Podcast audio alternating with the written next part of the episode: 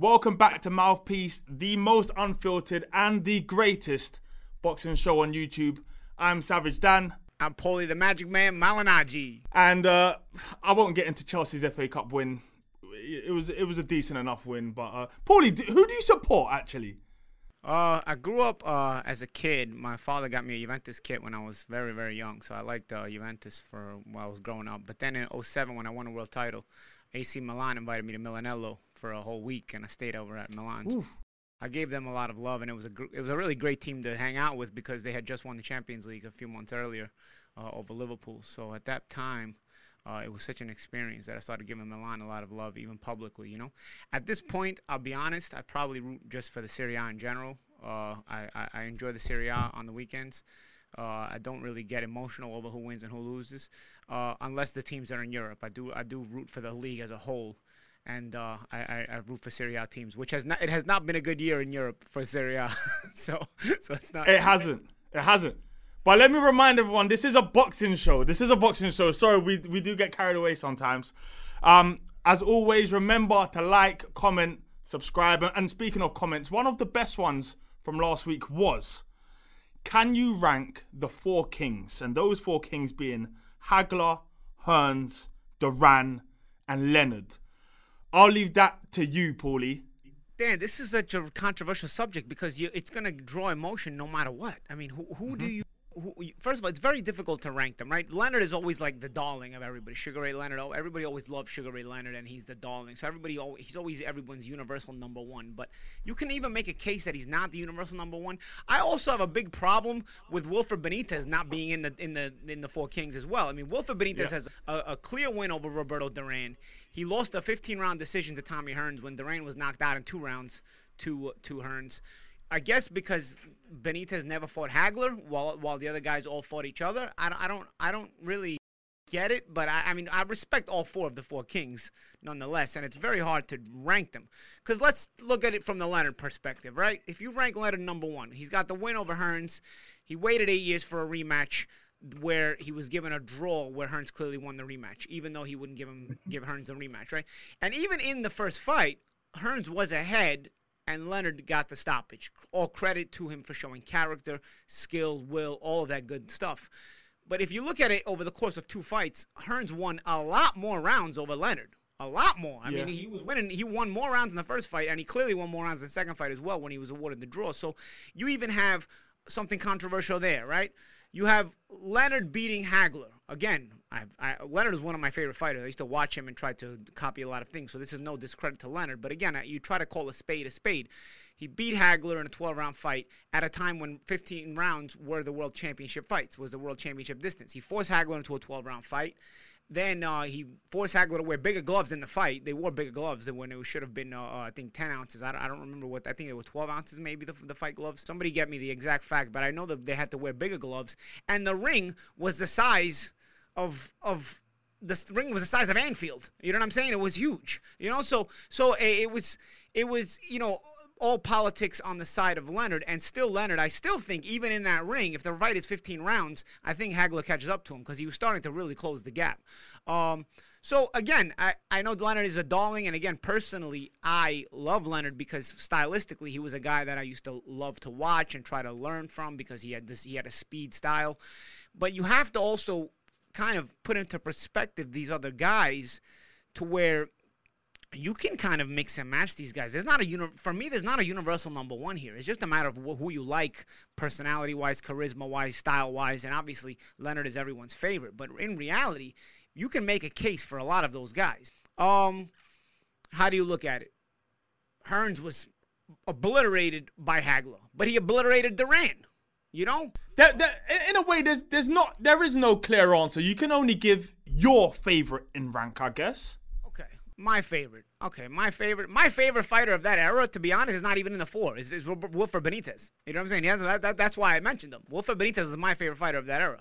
Um, but after that, you know, who do we go with? Leonard, Hagler, Hearns, Duran. I mean, is, is that how you? Is that how probably most people would rank them? I'm gonna just take your your first answer because I fear it might be the only one we get. So, guys, whoever's backstage, who, whoever's upstairs, Why are you always put me on the spot? What about you for the for the four kings? because I read the brief and you don't. I see how it is. Make me get all the criticism. Uh, to be fair, I I wouldn't be any better than you answering that. I have no idea how I'd even begin to rank those whilst trying to do it very logically. I'm only just gonna go with what I liked best. I'm gonna go. I'm gonna go Hagler as my number one, and it doesn't really matter where the rest of them go because they're all pretty much there and about. They're all fantastic fighters anyway. So, yeah, tough, tough comment, tough question. I can't even argue with a Hagler number one uh, uh, ranking. I can't, you know, because like I said, I think if you have that fight under normal circumstances for 1987, which is when they fought, under normal 1987 circumstances, Hagler probably not knocks Leonard out. Yeah, I agree. I agree. Um, in terms of in terms of those fighters, we know that that is a that that was an era of boxing that was so tough. You know, in terms of mentality, the regime, it was there was something different. It almost was like, you know, real life Rocky stories all over the place. I just feel like there was more passion. I mean, everybody always fights for money, obviously. You always want to secure your financial future, but it mm-hmm. wasn't just about money. Like, you got to understand, Leonard and Hearns fought in their early primes. I mm-hmm. mean, you don't even see that. You see guys now, you see guys marinating these super fights for so long that by the time they have them, they're not even in their primes anymore. And they don't have that rage inside them where you're to put it all on the line when they fight. It's almost like a, it becomes a dance, like Mayweather Pacquiao. You know what I'm saying? As opposed to when you fought in those days when you fought in your prime, you were still chasing greatness. So Leonard and Hearns, that fight, you could see they're still chasing something. They're already considered great fighters, but they still have a, there's still a lot to prove for both fighters. So they fought that way. They fought the fight that way. You know what I'm saying? And, and that is why that era is so loved because although you have although you have um, although you have a, a guys obviously making money important, which it always is. This is prize fighting. You also had a, a passion for these for, for, for the for boxing, a respect for boxing, for the championship, for Yeah. the love of being great, the a legacy, you know, which I feel like no matter how much fighters today say that, it's still secondary to your bank account. You know what I'm saying? Yeah. And I don't even know if that's wrong necessarily, but it does decrease the love of the sport uh, for the fans, you know, uh, because the fans recognize this as well, and they love to see guys, they love to root for guys and talk about guys who put it all on the line. It's almost like it's it's becoming uh, slightly more of a business than it is a sport, which is understandable. But it, it, it it's it's not great, you know. For for a fan, you want to see the best fights all the time. There's obviously a lot of cold wars in boxing and a lot of fighters that that want to fight each other but can't for various reasons, networks, promotions, all of that kind of stuff. The only people that really lose are the fans. Yeah, yeah, exactly, exactly. And um, you know, it, it's not a lot we can do about it because it's becoming more and more political in that way. You know, I remember Mike Tyson said, you know, these guys aren't fighters. He goes, I was a fighter. I wanted to hurt you. These guys are businessmen. To a degree, you kind of you have to be a businessman. I mean, um, but also your legacy matters. You know, um, look at what Hagler did after the, after he lost the Leonard fight. He said, "No, he, he you were not going to buy him. You know, you weren't even going to put him in a position where he could get robbed again." Let's review uh, this weekend's results. Okolie is now the WBO world champion after beating Glowacki in the sixth round, I believe it was. It was a sixth round KO. even I picked Okolie, but I thought it would be more competitive. I mean, I told you there's something special about a guy who makes that decision in that point in his life and then follows through with it. Like we talked about Lawrence Okolie last week, when he watched Anthony Joshua. He was working at McDonald's and he watched Anthony Joshua win a gold medal. He decided, you know what, I'm going to be a pro boxer and I'm going to do that. A- A lot of people say that. A lot of people say that. A lot of people say, you know what, man, what are, what are they doing? You know, I, I got it wrong. I got to go change my life. But they don't actually follow through because following through is it takes a special kind of psycho- psychology, and mentality. This guy, yo, we got the proof. I mean, I, that Eddie, that Eddie Hearn, uh, uh, employee of the month. But in the re- in reality, you know, he decided that, and he went from that to what we saw over the weekend. You know, a world champion and a guy who on his way up was already scaring people that you kind of could see he was going to become a world champion. It wasn't like, oh, he he accomplished a dream against the odds. It was only against the odds when he started. But once he started to do it, I mean, you could see this guy had a special kind of mentality, and and yeah. obviously, uh, his awkward style, his determination, and everything else, and his power. His power worked for him very well. Big power. It, it says it. I mean, look, it's some people wait their whole life trying to pick up British domestic titles, Europeans. He's done it in 16 fights, and when I say done it, he's become a world champion, beating a very good champion. Uh, or he didn't beat the champion, but Glowacki would was a, a, a previous champion. Um, so he's he is um look, he's got he's got the cruiserweight division on, on red alert, I suppose. You know, and and when you look at what's in front of him, you know, he's he's talking about going to fight Briedis, who is probably the the big guy at cruiserweight, and I'm not even sure if he if if, if he can beat Okolie. Do you know what I mean? He's he's Okolie is so awkward, so long, got such uh, um such power that unless you actually really enjoy fighting, uh, you know, uh, fighters that are that are longer than you, and you're very good at judging distance and slipping inside jabs and stuff like that, you're gonna have a really really hard night's work against Lawrence Okolie. Yeah, because you don't have to make too many mistakes to get knocked out of the fight. You know, uh, in that weight class, Lawrence's power is really truly uh, effective. You know, and uh, so there's you have to kind of be aggressive because he's he's got this he's so tall uh, for that weight class. Um, and he kind of knows he knows how to use his awkwardness and height to his advantage. So you've got to take the chances, and uh, you can't take too many wrong chances with him before you find yourself out of the fight. That was, I mean, Glowacki got beat up. I didn't expect that. You know, I expected Glowacki yeah. to have some success and and force Okolie to have some moments that he hasn't experienced in his pro career. But um, you know, I thought Okolie would come out of it late because uh, Okolie's power, I think, I thought I felt would eventually wear down uh. But it was a hard fight to pick for me. And then when I watched it, I'm like, this guy's making it look so simple. Very, very, very good performance. Um, you know, the cruiserweight division is is a division that, you know, for obvious reasons, kind of gets overlooked a lot of the times. There's loads of talent in it, but because it's not quite heavyweight, it doesn't seem to always get the attention it deserves. For me, that's so BS and terrible that the media forces this because I blame the media for this crap, man. I mean, really, mm-hmm. you have a cruiserweight division that if guys would have stayed at cruiserweight, if imagine you would have had because Usyk at heavyweight is come on, let's face it, he's winning, but he's not that impressive at heavyweight. You know what I'm saying? Like he's he's not scary to the to the champ to, to, the world champion. So let's say you had Usyk that had stayed a cruiserweight. You know, you had Gassiev who was a scary cruiserweight, but at heavyweight he's kind of small, but he had scary power cruiserweight.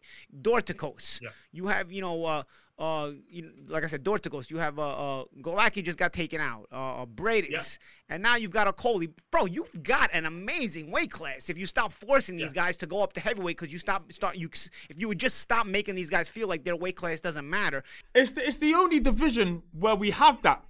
It's the only one as well where you it, you know whether you're at lightweight, light welterweight, it doesn't matter. You don't feel forced to have to go up to the elite division, but cruiserweight I don't know why, but it, that has always been the narrative that if you are a good cruiser, even going back to you know the days of Evander Holyfield, once you've completed it, you have to go up. Even before Evander Holyfield, uh, Bob Foster, Bob Foster got smoked by Joe Frazier because he tried to do. Actually, Bob Foster was at was at, at light heavyweight actually, but I, I think they created the cruiserweight division after that.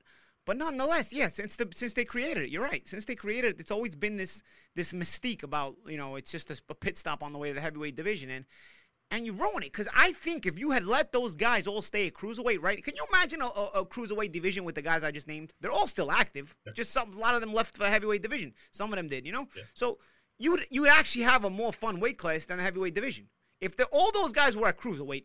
That would be must-watch TV. If that, all those guys were yeah. cruiserweight battling each other, that would be must-watch TV. Instead, you've got half of them in the or, or a percentage of them in the heavyweight division who, okay, they're winning, but they're not really a threat. And then the other guys are remaining at cruiserweight, wondering when they're going to go to heavyweight. So what are you doing? Like the boxing can't stop getting in its own way, bro. That's the problem. Speaking of cruiserweights, then, and seeing as me, the, the media doesn't give the cruiserweight division as much respect and as much shine as it should, we'll do it here on Mouthpiece. Who would you say is the most successful, the, the best cruiserweight of all time? Um, you know, it's uh, it's an interesting question because you haven't had the cruiserweight division around for that long, maybe uh, it three, four decades. Um, obviously, you can't have that conversation without Evander Holyfield in it. You know. Yep. Um, and I, I think it's a it's a question between for my for me for my money, it's a question between uh, Holyfield, David Haye, and Alexander Usyk. For me, the most suc- successful cruiserweights.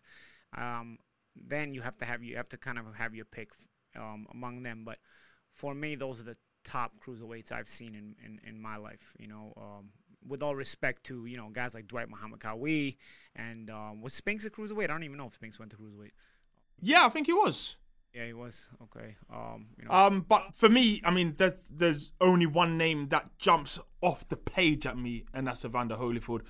And it would have been, it would have jumped off the page at me even more if he didn't go to heavyweight. But he was such a dominant heavyweight, to be fair as well. It's just a, a proper proper fighter. And maybe that's why there is this standard because he set that standard, and then he went to the heavyweight division and also became Yeah. uh, a dominant champion. And I, f- and I feel like that kind of set a precedent that it's so difficult. I mean, first of all, heavyweights are so much bigger now too. It's crazy. You know, they, you, they were big enough when when Holyfield was going up to the heavyweight division, but now you got guys six six, six seven, six eight. Like they, these cruiserweights are not. They can't fill out that way. There's no way. Even Okolie, who's a massive cruiserweight at six five, he's like a toothpick though. You know how you gonna how's that guy gonna fill out? He's past he's past his developmental age. You know, you're a grown man already. Mm-hmm. So how are you gonna put on that much weight? You know what I'm saying? Like, it, I don't know, bro. I, I feel like they put these impossible tasks in front of these guys. Do you know what? I've actually always looked at that that jump between um light heavyweight and cruiserweight. I remember it even as an amateur. I don't understand why you know when you're going from 140 to 147. Yes, it's seven pounds here. It's three. It's three kilograms. That jump between light heavyweight and cruiserweight is 10 kilograms. That is huge. I get. I assume. I mean, I, I can't speak from personal experience because I was never anywhere near those weight classes. I'm a little guy, but um, I assume it's because uh, the percentage of your body weight. You know, so you're bigger, so it's a sm- still a smaller percentage of your body weight because you're a bigger guy overall. But it's still a, a difficult jump. Um, when you talk about light heavyweight to cruiserweight, like see, even right now, I I. I I'd consider even Beterbiev could go to cruiserweight, you know. But then what happens if he starts knocking out a few cruiserweights? They're gonna start telling him he's got to be a heavyweight. Beterbiev's too small to be a heavyweight. He's a dominant light heavyweight, but you know he, he's he's too small to go up to heavyweight. But at the instant the guy goes to cruiserweight, right away they're gonna be asking him as soon as he knocks out one cruiserweight, they're gonna be asking him when he's going to heavyweight. They've never put on gloves in their life, Paulie. That's why. Um, speaking of Beterbiev, he obviously dispatched of um Diaz who in, in round ten. It, who was pretty stubborn to be fair. I watched that fight, and although it was a dominant display, there was a stubbornness um uh, to to to Diaz that that decided he wasn't going to go easily. You know, he was going to have to be really really punished almost in order to get him out of there. That's the thing about Beterbiev. He's not a guy who who is has uh, a lot of uh, razzmatazz. He just kind of comes in there and and destroys you. So you kind of if you don't have enough skill set to at least trouble him and win some rounds, you're just gonna wind up being a guy who's deciding, okay, I'm gonna tough this out and, and see if I can get get get out it, get him out of there. Again, I brought it up last week. I'll bring it up again. I don't think t- fighting Beterbiev in, in a in a te- completely technical way is gonna last you. Is gonna do you well. He might do you a few well a few rounds, uh, but eventually he does get to you. Um, like uh, and Alexander Gvozdyk had uh, had that experience where Gvozdyk is an ex-Olympian and he's a, he's a, a really good boxer, but eventually Bitter and he troubled may have troubled Beterbiev early. Beterbiev got to him, closed the gap, and finally got him out of there.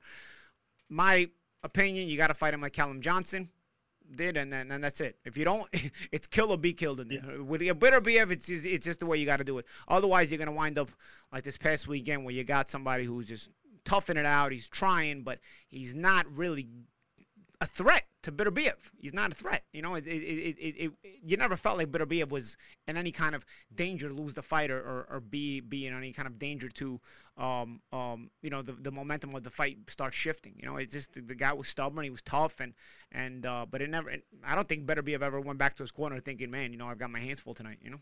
No. Um, is he the only person that could beat Canelo at this point? Does uh, I know you don't think so, but in as it stands, Canelo seems to be going through the weight divisions. He's yet to really have a proper look at light heavyweight. Yeah, I don't think Canelo is a natural light heavyweight, so I don't think um I don't think he's gonna face the biggest light heavyweight. You know, um, the strongest light heavyweight. You know, um, you know. I think when you start going up to too many weight classes, you have to start picking which championship fights you want to take. And I don't think there's anything wrong with that.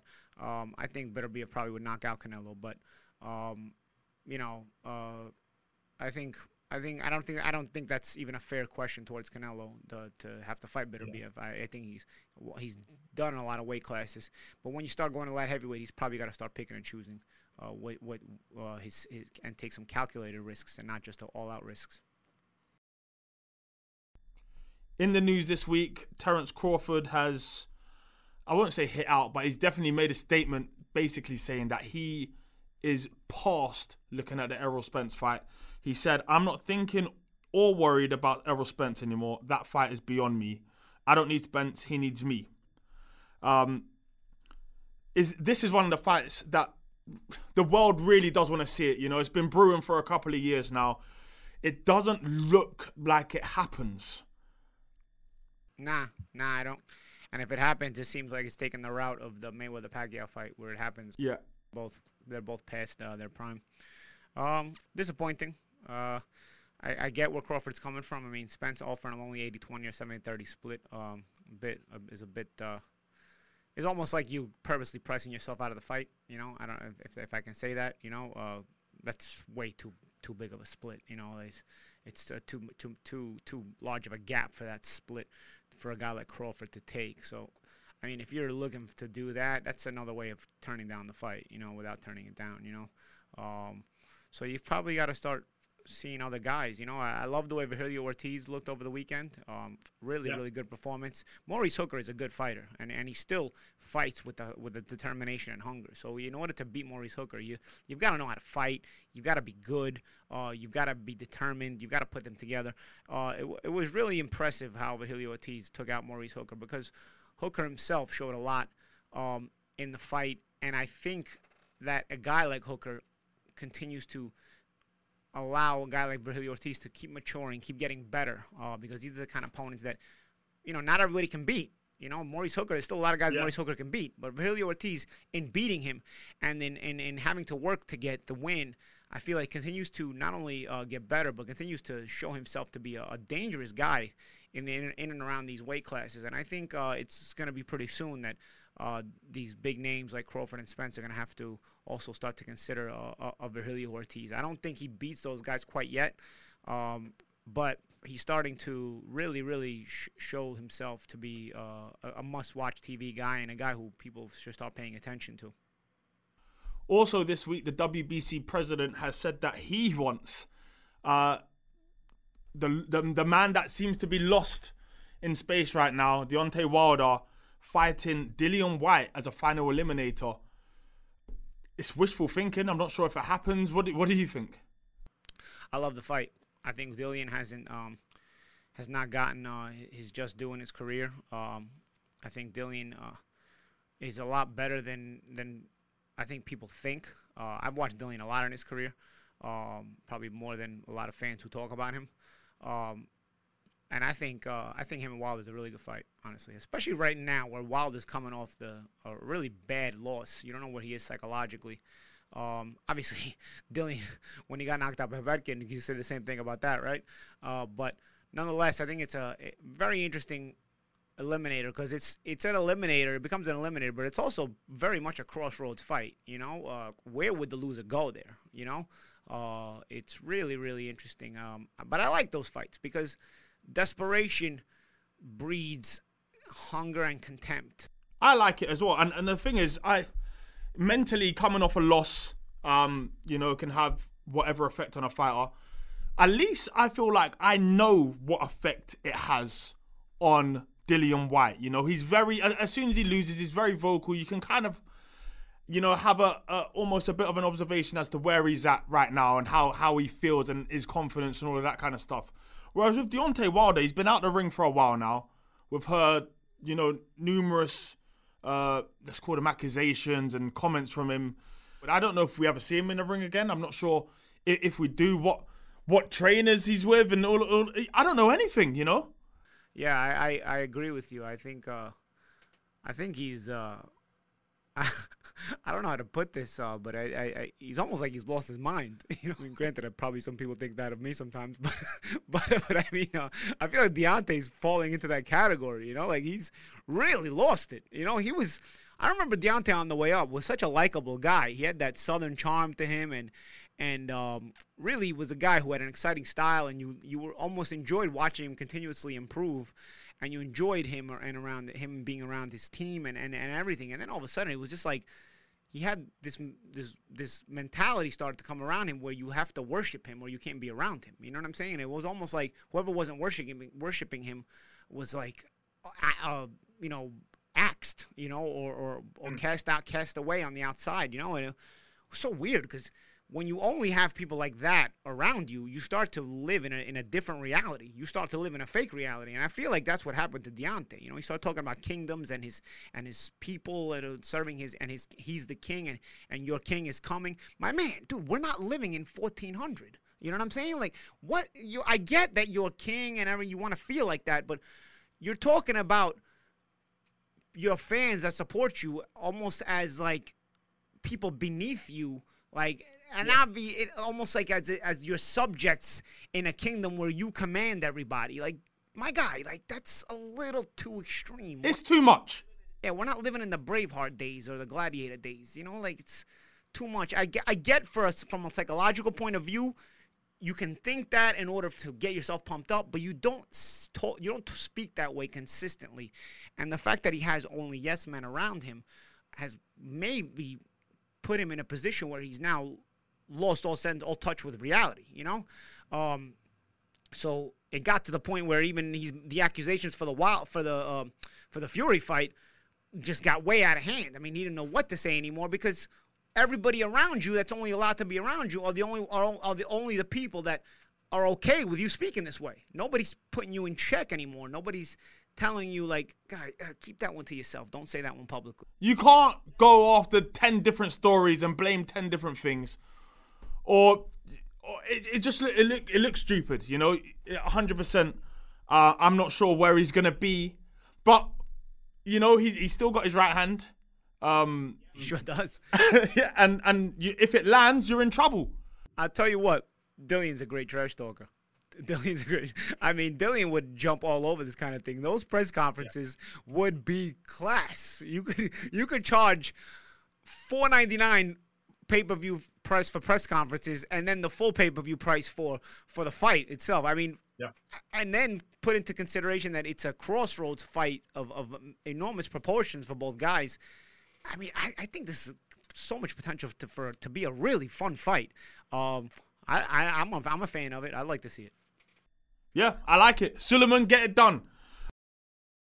This coming weekend, we have. Speaking of Dillian Whyte, we have the big one. You know, this is this is one I don't know how because it's, it's had a couple of date changes. It's slipped under the radar a little bit, and people might not realize it is here. But Dillian Whyte, Alexander Povetkin is it is it is everything for him for for Dillian Whyte. It's almost as if his entire career is almost dependent on this fight now because he he he's, he's taken a lot of tough fights that he didn't necessarily need to take. He was he was already in mandatory positions and so forth. He took one against uh, Povetkin, got beat, and now if you get beat again, I'm not sure if there's a way back. Yeah, sets you back, you know. And you're right about the the fights, the tough fights he was taking that really got him nowhere, but yet he still wanted to stay in tough. Like I remember the Oscar Rivas fight. Bro, Oscar Rivas was legitimately a tough guy, undefeated. Mm-hmm. Like people were talking about him, and and Dillian got in there and did his thing with this guy, man. You know what I'm saying? Like, and it was like. Okay, and, and, and he's the kind of opponent who everybody knew was dangerous, but hadn't yet built up enough of a name. So guys like Dillian shouldn't be fighting guys like that because they're thinking like, what does it do for me? But Dillian got in there and fought him anyway, and beat and beat him well, beat him well. So maybe the mileage on him caught up to him. I mean, I don't know. Honestly, I can't call it a lucky punch that Povetkin hit landed because you can tell he set it up very well. You know that that dip after the initial punch that he threw and then throw the uppercut. You can see that's a that's a that's a move that you work on for whether a counter shot from Dillian comes or not. You're making that move anyway. That's something that you you you use as a decoy. The jab you're using it as a decoy to change the angle. And if you get Dillian's reaction, which is to freeze, instead of step back or step around, you have him at an angle now where you can throw that hard uppercut. So, I mean, it worked out perfectly, but it was a design shot by Povetkin, so you can't call it lucky. But nonetheless, he tried it at the right time in the fight. Um, it just worked out for him. You know, if he tries it at a different time, maybe Dillian's going to take a different step um, in that moment, and then you know the uppercut's not going to be there to land. You know, timing is everything in in life and in the ring for sure. But it was a fight Dillian was winning easily. Let's face it. You know, now it's just really a matter of the psychology. It, it, how is he coming back from taking that massive shot? I'll tell you what. What you can hang your hat on if you're a Dillian Whyte fan, though. You can hang your hat on this. Dillian took a bad knockout loss to AJ and came back and had had a major run since that loss. You know, he yeah. that that that was a bad knockout, and he it did not affect him one bit. So let's see if he has the same stubbornness and mental wherewithal to be the guy he has been for these years uh, and, and, and show that in the rematch. I'm very curious about this weekend's fight as well. I feel like he does. You know, regardless of that that loss, uh, up until the knockout, it was probably the best I've seen Dillian Whyte box uh, for a long, long time. So I am gonna stick my neck out and I'm gonna say that we get a Dillian Whyte win this weekend. What can I get from you? I'm going with Dillian. Dillian's always been one of my favorite guys to watch. I, I mean, I, am I'm, I'm betting that it, it is going to be a Whyte victory, but I, I I wouldn't say I'd be totally surprised or surprised at all if Povetkin pulled it off again. Absolutely not. It's the heavyweight division, and he's a top top top fighter. He's a boogeyman. Yeah, he is the boogeyman. He he he almost had AJ going. He's a tough tough cookie. Because he's not going to win a championship anymore, but he's still going to knock your championship dreams out of the way if you're not careful. Exactly. Right, it is a busy week or a busy day for on this day. Uh, a lot has happened. In 1983, Larry Holmes beat Lucien Rodriguez. In 1979, Larry Holmes beat Osvaldo Ocasio. And in 1974, George Foreman KO'd Ken Norton. I'm sure there's another one from Larry Holmes somewhere knocking around as well. Joe Louis in 1942 beat Abe Simon. And in 1968, Muhammad Ali beat Zora Folley. Of a lot of, I mean, a lot of those um on these days were were dominated by the heavyweights. Who would win in a Boxxer tournament? Larry Holmes, Muhammad Ali, George Foreman, or Joe Louis? I don't know. Somebody with a fast pace. None of those guys. You know what? You know what? I'm gonna say, Foreman won a gold medal. Ali won a gold medal because you have to start looking at who was a really who was effective as an amateur in the short pace. So, you know, uh, say between Ali and Foreman, but in a short fight, Ali wouldn't be able to rope a dope, you know. So he'd have to take on Foreman in his at his strongest. You know, I don't know, man. Maybe Foreman's got a more of an advantage in a Boxxer and under the Boxxer format. You know, if you take away the rope a dope from Ali, you never know. That's the one that I had my tick next to is next to George Foreman. He just just a he's a nightmare to fight. You know, it, in the three threes and twelve threes, it doesn't fifteen threes, it doesn't matter. He's a nightmare to fight. Fight, but in three threes, you've got to fight him. You've got no choice. You if you want to win, so you gotta you gotta take it to that guy. And probably you can find probably find a lot more a lot better things you'd rather do. That's a. I'm sure there's even more. There's more. Yes, the big one, the one that you're gonna love the most, probably, Paulie. In 1995, I wonder if you can guess it before I even say it. 1995, this week, Arturo Gatti. Oh, Wilson Rodriguez, yes.